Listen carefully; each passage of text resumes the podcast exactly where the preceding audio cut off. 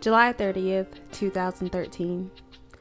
I know God has a greater plan for me, thus, the reason He brings me through a storm to share with the world and encourage someone else. This is part of my very first journal entry in my very first journal. I remember around that time I had just finished undergrad. I was honestly thinking about moving to Florida to become a stripper. yeah.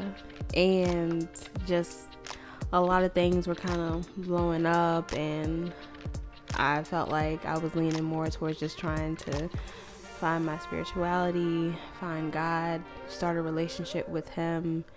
Um, just a very interesting time. Crazy thing is, I actually brought this journal when I was at home visiting with my dad.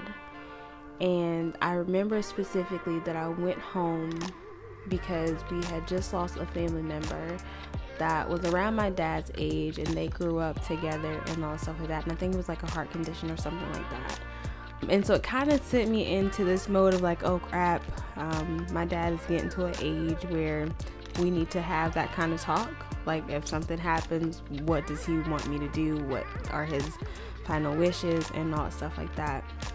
So I had planned this trip to go home, and I just like I said, I was going through just a lot spiritually, mentally, emotionally, and happened to pick up this journal. And um, but I, I knew that I needed to get home and to have this conversation with my dad.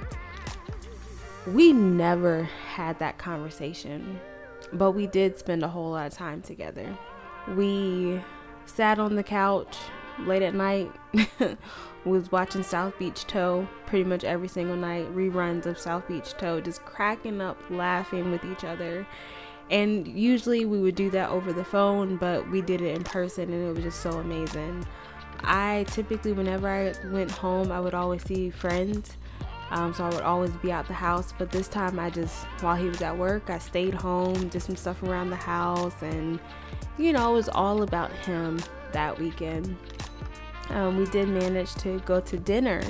And dinner was where I was to have the conversation, but we never had the conversation. We just talked about a lot of different things. And it was just really nice to have like a father daughter moment and, you know, to be like that because we, we never really done that, you know.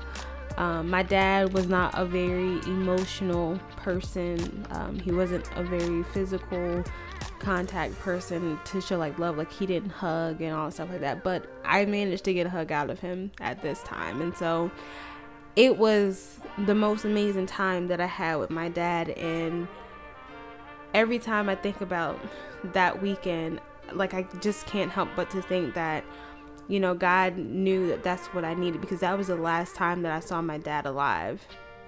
And, you know, he had a purpose for putting that in my heart, you know, to go home to visit my dad and to really truly spend time with him. Like it was in my heart to really truly spend time with him. And again, like I wanted to talk to him about things, but it was also just to spend time with him too. And it was the most amazing time. And so sometimes I just feel like we don't think about things because of course we we don't see it while we're in it, but I can't help but to think that God knew that I needed that. And I'm so glad that that is how my last physical encounter with my dad was. I'm glad that I have that memory to hold on to.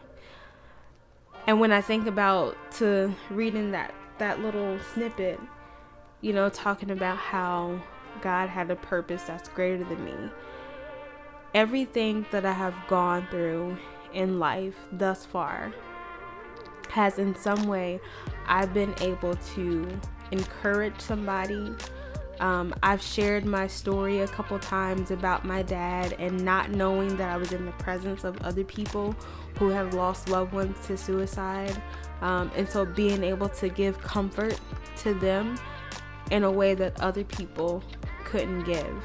You know, I remember being in the hospital, you know, going through my appendectomy and that whole situation and being able to provide comfort to somebody else that had to be in hospital and you know I didn't know about like different financial programs of being able to help somebody else through through that.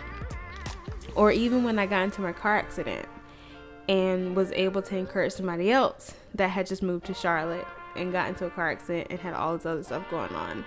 So I choose life today because I'm I'm really aware of everything and I'm I really truly I feel like I can see now that it's it's not just about me and that is so much bigger than me. It's so much greater than me. And so to look back on this snippet from 2013, that's where it essentially started. That's where everything started coming to light. Things started being unrevealed or unrevealed. Things started to be revealed to me. Um, blinders were coming off. Like that's where it all started. July 30th, 2017. I guess maybe a little bit, I mean, not 2017, but 2013. I guess maybe a little bit before then, but documented.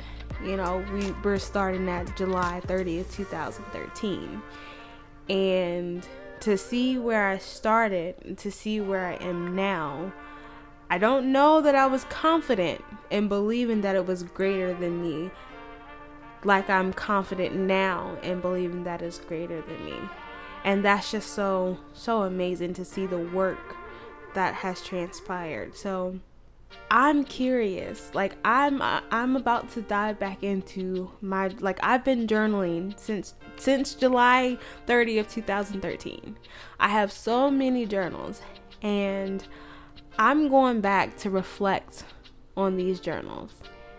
I'm going back to look at where I started and where I am now. I know sometimes that we feel like or we hear leave the past in the past, but I need to I need to be reminded of where I, I've come from. And so that's what I want to do. I, I need this and I feel like it's going to encourage me, but in return encourage somebody else too. Um, because I feel like that's just what I'm a big ball of encouragement. I believe that's my my purpose. Um, I believe that's my mission to encourage, to embrace, to provide comfort um, to people, a, a certain group of people that nobody else can provide that encouragement, that comfort, and Nobody else can embrace them the way that I've been anointed to do. I've been purposed to do. I've been assigned to do. So that's my purpose talk. Um, but that's also my my where we're going, you know? Like we're going on a little trip in my favorite rocket ship. I don't know why every single time I get to that song. But anyways, yes, yeah, so um that's all I have for today my first journal entry from 2013 in my very first journal. And hopefully, you guys will see why Dear Jasmine means so much to me. And Dear Jasmine will always and continually evolve into so many different things. Um, and I, I don't ever want to have limits on it. So, this is a shift. And I hope you will join. Yours truly, Jasmine.